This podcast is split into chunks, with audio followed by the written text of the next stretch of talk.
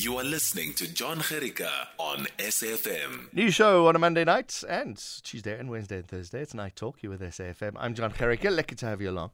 Uh, you can find us on the DSTV audio bouquet, channel 814. And you can also join the conversation at SAFM Radio. Use the hashtag SAFM Night Talk, please. That would be nice. N I G H T Talk. And you can give us a call. We'll talk later on as well. 086 2032. Now, though, another big news story that happened today is the oil price surged after OPEC Plus producers announced a surprise cut in their output target.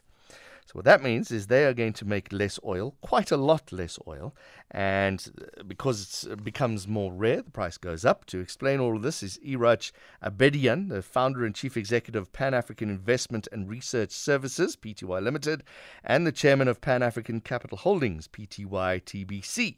Uh, P- sorry, PTY Limited as well. Iraj Abedian, thank you very much for joining us.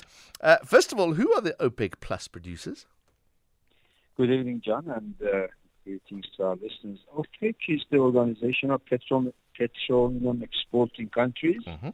Uh, back in the early 70s, it was formed to protect their interests. At that time, uh, oil price uh, was dirt cheap, uh, a dollar or so a barrel, unthinkable as it might sound.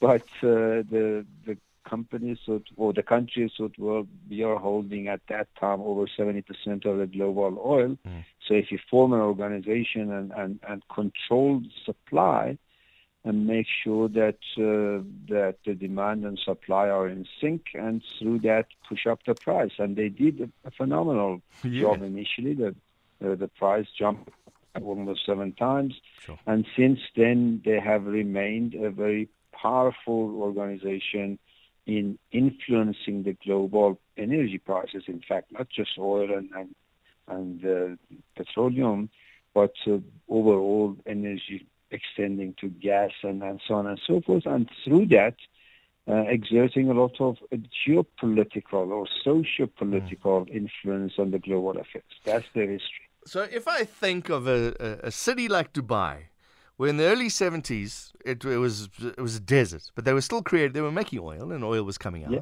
and it was Yeah. but it was nothing. Then suddenly Yeah. things changed. These people got together. It, it's in essence a cartel, Iraj. It's a Absolutely. cartel of It it's is a cartel. and they decided, you know what, petrol's going to cost well, fuel's going to cost a lot more. And since then, these people have become stink, or countries have become stinking rich. Absolutely. I mean, if Okay. you look at uh, the, the amount of wealth that between uh, Saudi Arabia, Yes. Kuwait, Bahrain, United Arab Emirates, Arab, and once upon a time Iraq and Iran, although these two have been pretty much impoverished through war and, and, and self uh, regimes that are completely corrupt and, and, and squandering their resources. Uh, but the rest of those those producers have become role players because of the phenomenal amount of wealth that they generated. And of course, to their credit, especially Dubai and, and United Arab Emirates more broadly, and Kuwait and Bahrain, they uh, use the oil revenue to rebuild, diversify their economies, and, and they have become one of the highest per capita income countries in the globe. How is it allowed that a cartel decides how much fuel is going to cost? Well, who's going to stop them? They, they can get together.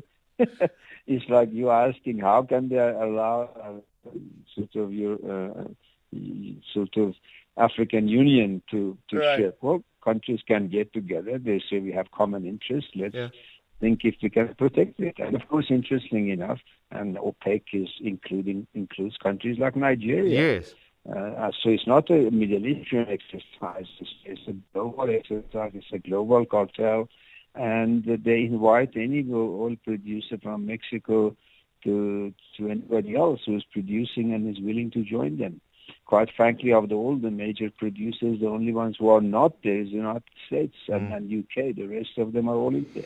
Uh, importantly, Russia has joined the, the OPEC Plus. The, when you talk about geopolitical influence, that that's pretty important based on what is happening at the moment. Absolutely. I mean, the the current uh, the current dynamics, let's say, the, the balance between supply and demand is really all influenced by the war in in in, in Ukraine Mm. and the invasion of Ukraine meant that Russia was put under under severe, possibly one of the most uh, uh, most severe type of embargoes and sanctions.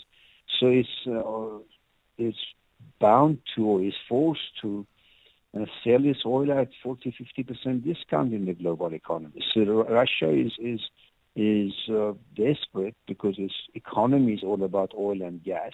Europeans have embargoed it. It the, the international financial markets, particularly led by the United States, is embargoing. So it ends up selling its oil at half the price, and then mm. the price keeps going down. And remember, when the war started, the oil price was above 100, almost 120 dollar per barrel. Yeah. Nowadays, it's hovering around 80. So uh, Russia had to do all that it could, together with Saudi Arabia and, and others, to bump up the price because they need them, and the global economy is not growing as as fast as they had hoped, and therefore on the demand side there is also pressure on the price. So all in all, what they have done on the face of it is protecting their own economic interests. At the same time, of course, Russia wants to put the squeeze on the Europeans so that they can feel the the pain of of um, buying or mm. paying more for for any form of energy that they have, so that they don't stop or they don't support uh, Ukraine as much as they have been doing. So there's a lot of politics here. right. All right. But more importantly, Iraj, how does this affect you and me? Uh, 1.16 million barrels being shut down every single day. Mm-hmm. How does this yeah. affect me sitting in the southern tip of Africa just trying to put on a radio show? Look, John, no matter where you are, uh, southern tip of Africa or northern point of Europe, the global economy is, uh, in one way or another, in the in a general global, if you like, market demand and supply for oil, and a bit more broadly energy. So when oil price goes up, whether you're in the north or south, whether you're in developed or developing countries, you're going to feel the pinch. How does it affect us? Well, the price gone up and next Wednesday, if nothing else happens, you can rest assured the Department of Energy is going to say international price has gone up. Mm. Uh, we have to bump up the price of petrol, diesel, and all the products. So Europeans have to do, experience the same thing. And of course, there are counteracting forces. For example, the United States might decide, you know what, we, we got enough reserves, we are self-sufficient in oil, let's inject into the global economy uh, 1.5 right. million barrels so that we can compensate that. So there are there are those factors that we have to also watch. But if they don't do that, rest will go up, our inflation will stay a bit mm. longer, higher, elevated, and we're going to feel the, the pain of it. All right, so inflation goes up, which means interest rate goes up interest, a little bit more. Absolutely. So, so but, but, not only that, John. See, when when the uh, petrol price itself, if we stay with petrol price alone, mm uh, you're going to have diesel prices going up. Every bit of food that you in South Africa we produce in yeah. one way or another consumes more needs more more diesel, needs more fertilizer. So all of these are oil based. So uh, yes, inflation goes up, but also the cost push goes up, and when that goes up, the Reserve Bank has to mm. pump up the interest rates. So yeah. we're also paying more for for our loans, for our bonds, for our mortgages, etc., etc we got two minutes, and maybe we'll try and keep you, Raj. We'll try and keep you after the news. But we're we're we're friends with Russia. South Africa is. We're part of yeah. BRICS. Can we not use that relationship to to to try and have a little chat with with Vladimir Putin and and the oil producers and say, please, can you use just help us a little bit? Well, it's the same concept. People were saying we are neighbors with Angola and we are African with Nigeria yeah. and and uh, this, these arguments don't, these documents or these arguments and this type of uh, daydreaming doesn't wash it in the global market. Russians have just done the best they could to bump up the price. They're not going to make a deal to right. sell it less. Mm. So it, it defeats the purpose of what they want to do. Um, and uh, quite frankly, South Africa has has no history of using that type of relationship, whether it's with Russia or with China or India. Mm. And Chinese have bogged down our, our railways. They're not paying our spare parts. You would have said they are part of BRICS, it would have been a phone call. But that's not how the global economy works. Okay, so the short answer, Iraj Abedian, is that we, we tighten our belts and we're going to suffer until OPEC decide that they, they don't have to or they can release more uh, fuel. I, I know we got to go to the news at 11. Is this the fuel price or the, the price of oil that OPEC wants? They're not going to lower it down to $50 and we're not going to see a sub $50 oil ever again. Mm, well, we might not anytime soon unless the oil price and discoveries and other energy sources are bumped up. Right. If we uh, and everywhere else we do use more solar and more, more wind and more other sources, Okay. oil prices will go down.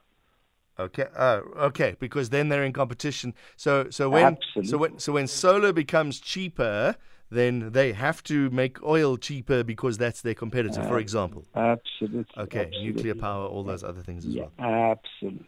That's Right. the way to put it. Hey, Raj Abedian, thank you very much, uh, founder. Absolute pleasure. Thanks for explaining that to us. Founder and Chief Executive of Pan African Investments and Research Services, also the Chairman of Pan African Capital Holdings, explaining the oil price to us and telling us uh, we've got to find alternatives unless you want to pay for oil.